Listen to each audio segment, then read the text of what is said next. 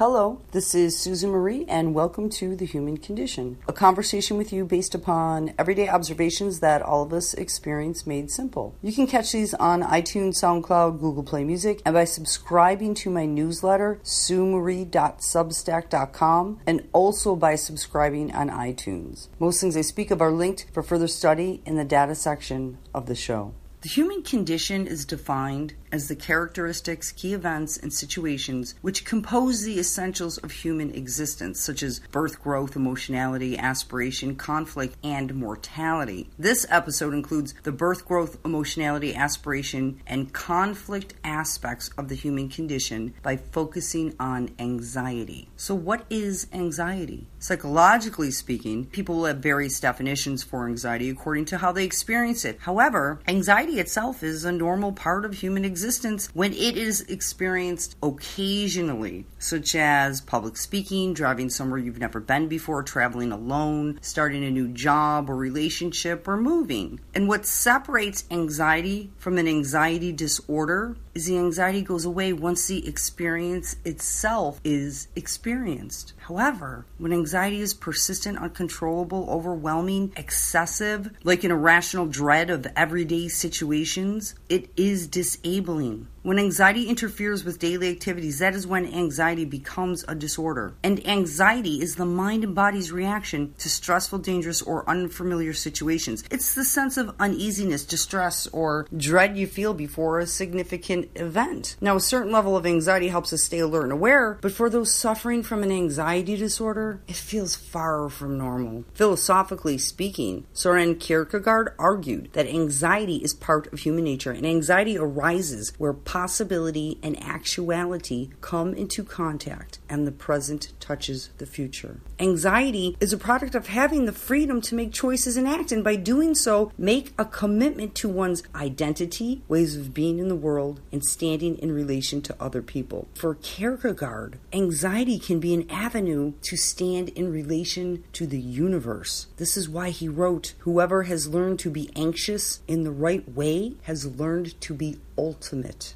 Well, it's tempting to run from anxiety or try to eliminate it. That would mean rejecting part of human nature. Anxiety can provide opportunity to assess not just choices, but more holistically, the way we live our lives. Most fundamentally, anxiety turns our attention to what Kierkegaard calls our greatest task in life, which is to become who we are. We become someone when we act. We form our identities by having and acting on our principles, commitments, hopes, and dreams. Not taking action is the opposite of freedom. As Kierkegaard recognizes, the most common form of despair is not being who you are. Regardless of the psychological or philosophical reason, anxiety must be dealt with immediately before it worsens and becomes disabling and turns into another disorder that sends one compensating with drugs, alcohol, sex, gambling, excessive gaming and internet and cell phone use and any and all addictive behaviors that turn into disorders. Now, let me ask have you ever had a panic attack? I have. Numerous times, more times than I ever wish to recount. So, let's go over the basic symptoms and signs of anxiety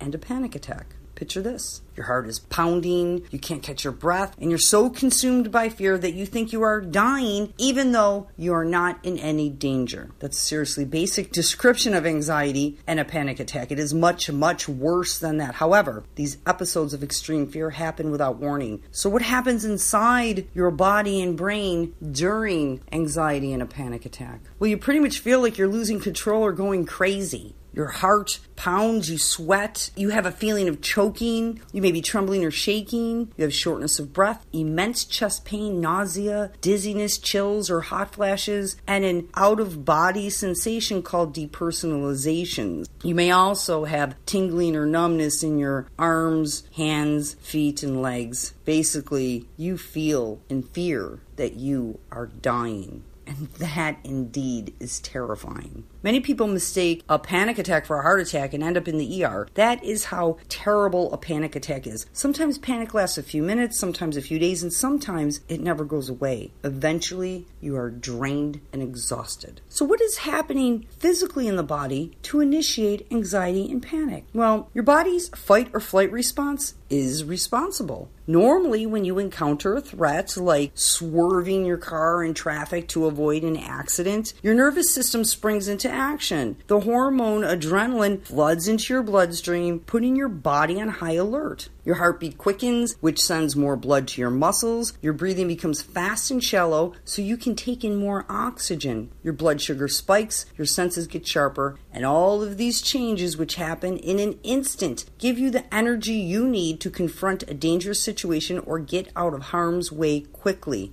However, with random panic attacks and anxiety, your body goes on alert for no reason whatsoever. The adrenaline levels in the body can spike by two and a half times or more. In addition, physical changes may start about an hour before an attack due to subconscious what if thinking. What if this will go wrong? What if I don't do well? What if they don't like me? What if I mess up? What if something bad happens? We all do it, and by subconscious, one hour before your brain is thinking. We're not even conscious of this. So by the time your body is feeling the physical sensations of anxiety, which turn into panic, then you have a panic attack. And there are numerous reasons behind the why of anxiety disorders and panic attacks, such as low serotonin levels, childhood and early adult hereditary and environmental factors, and adverse and extreme side effects of other medications. But for our discussion today, let's focus on the reason why anxiety is presenting itself. Kierkegaard believed that anxiety may be compared with dizziness, and that when one looks down the yawning abyss, they become dizzy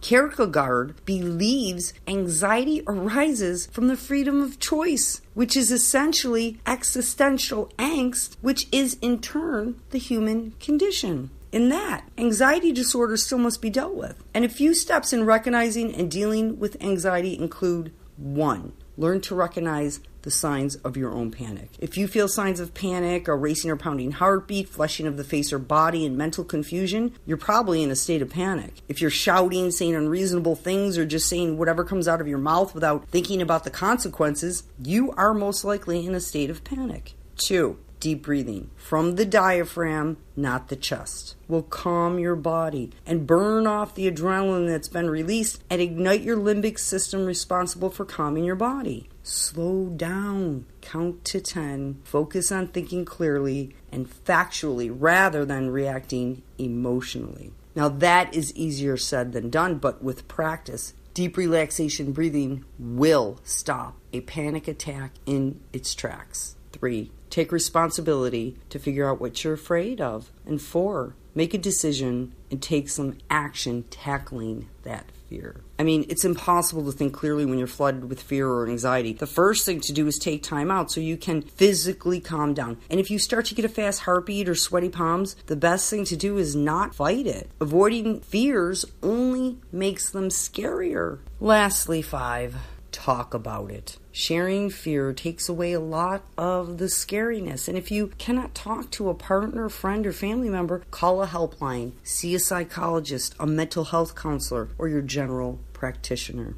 Now, after you try these steps, especially after getting professional help, go back to the basics. Simple, everyday things like a good night's sleep, a wholesome meal, and a walk are the best cures for anxiety. And then reward yourself. Yes, give yourself a treat. When you have made the decision to help yourself, reinforce your own success by treating yourself to whatever little gift you deserve that makes you happy. Now let's look at anxiety triggers. A key component to the prevention of anxiety is awareness. Learning to recognize your anxious thinking patterns when they arise can help you manage and reduce them quickly. And awareness of anxiety begins with trying to identify the cause and or trigger of anxiety and gaining an understanding of how it affects your mood and behaviors. Awareness of the source of your anxiety is the first step to finding out the best way to relieve it. Sometimes there are things in your life that you already know trigger anxiety. And once you identify your triggers, you can start to practice healthy coping strategies that can help you calm your anxiety before and as it occurs. such as relaxation techniques, journaling, anything creative, art, nature, yoga, meditation, exercise, and tracking your stressors, moods, thoughts, and behaviors that are impacted by anxiety. This will further help you identify the cause of your anxiety and notice when you may be engaging in unhelpful thoughts and behaviors that only increase your anxiety. Now, in addition to recognizing anxiety disorders in yourself, how do you recognize them in others? For example, when a person indicates excessive anxiety or worry about a future event like a social situation, work demands, or separation from safe people or places such as a parent, the home, or a friend, that's anxiety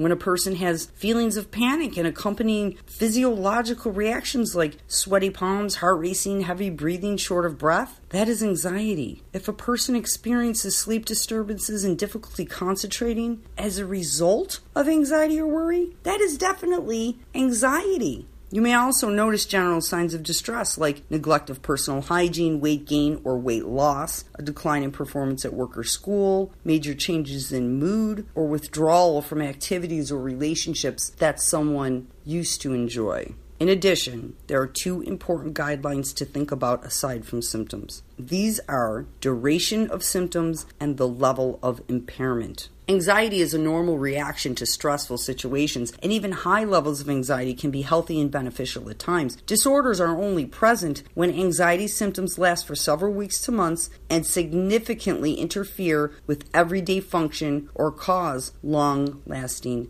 distress. So, when dealing with anxiety, there are behaviors that must be taken and some to be avoided. One, avoid shaming yourself or another for anxiety. Comments like just get over it or chill out are hurtful and not helpful. Two, ask someone how you can help them. Three, be patient. If a friend is experiencing an episode of anxiety, it may not be helpful to intervene or try to fix it. It is helpful to be available and let your friend know that you support and love them. And four, support the idea of getting treatment. There is a lot of stigma still around seeking help for mental health, but showing your support for this may allow someone to get over initial fears around taking that first step and getting professional help. Now, having dealt with all of these things myself, is seen in episodes 20 and 21, suffering through pain to growth and, and hitting rock bottom, which includes panic disorder with agoraphobia, OCD, substance use disorders, and so much more. I view anxiety much like Kierkegaard from a psycho spiritual lens, meaning that all illness is a signpost, a path for you to choose to either stay asleep or to wake up. Whenever the physical body is showing signs of dysfunction, it is in the mind where the dysfunction in thinking begins. The physical body is the aftermath of how one thinks. The most integral aspect to be concerned with in such situations is awareness.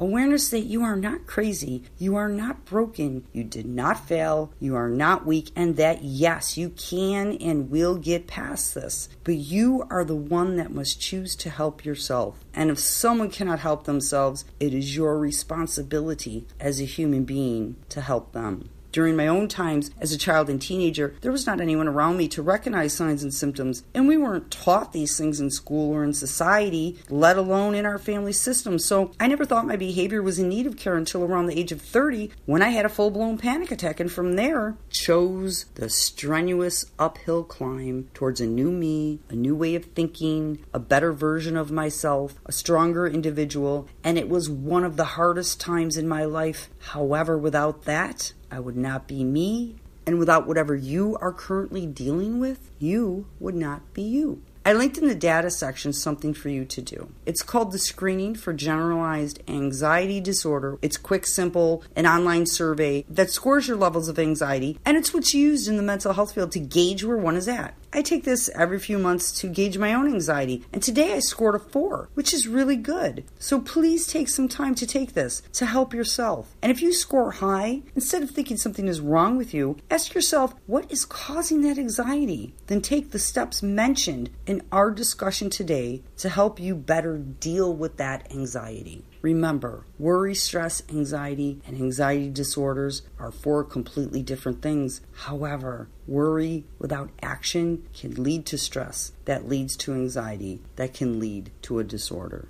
Like Kierkegaard and Sartre, anxiety informs us of our choices, our self awareness, and personal responsibility, and brings us from a state of unself conscious to self conscious reflection. An individual becomes truly aware of their potential through the experience of anxiety. In the words of philosopher Soren Kierkegaard, man is a synthesis of the mental and physical. However, a synthesis is unthinkable if the two are not united in a third. This third is spirit. In innocence, man is not merely animal. For if he were at any moment of his life merely animal, he would never become man. Ah, if one looks at people's lives, one often must say in sorrow, they do not themselves know what powers they have. They more or less keep themselves from finding that out because they are using most of their powers to work against themselves. The domain of anxiety is within the mental emotional states of human existence that precede the qualitative leap of faith to the spiritual state. And it is through anxiety that the self becomes aware of its relation between the finite and the infinite, the temporal and the eternal. Please subscribe, review, and join me next week for more interesting discussions. And check out last week's episode on what is an empath.